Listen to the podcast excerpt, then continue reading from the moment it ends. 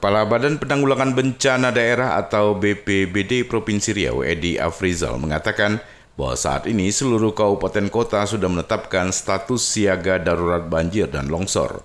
Ia juga telah meminta BPBD Kabupaten Kota Seriau dan pemerintah setempat untuk siaga di posko-posko yang sudah ditetapkan.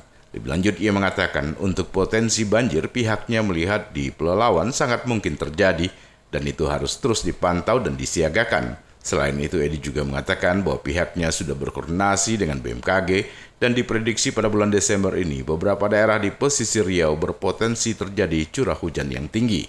Seperti yang telah diberitakan sebelumnya, pemerintah Provinsi Riau per 1 Desember resmi menetapkan status siaga darurat bencana banjir dan tanah longsor tingkat Provinsi Riau. Status siaga darurat banjir tingkat provinsi ini berlangsung hingga 31 Desember mendatang. Dengan penetapan status ini, penanggulangan banjir tidak lagi dilakukan secara parsial oleh instansi masing-masing, namun sudah satu komando. Yang masalah keuntungan status siaga ini, ini sebenarnya uh, lebih memudahkan kita sebenarnya. Memang selama ini walaupun tidak ada status kita tetap melaksanakan tugas kita, melayani masyarakat, membantu masyarakat apabila terjadi bencana. Namun dengan adanya sebelum adanya status penetapan SK status siaga ini, ya kita kan masing-masing itu artinya uh, secara instansi kita uh, melaksanakan itu. Kemudian uh, rekan-rekan TNI Polri. Tapi dengan adanya status siaga ini kita sudah satu-satu kesatuan jadi satu komando. Nah dalam hal ini kalau provinsi tentu komandonya Bapak Gubernur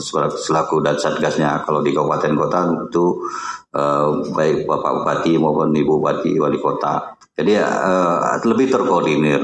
Di sisi lain kita juga punya uh, payung hukum dalam rangka untuk uh, apa namanya untuk memberikan bantuan uh, kepada masyarakat dari baik itu dari dana BTT jika dibutuhkan ataupun dari eh, pihak-pihak uh, lain uh, pihak ketiga yang tidak mengikat. Prima Ermat, Tim Liputan Barabas melaporkan.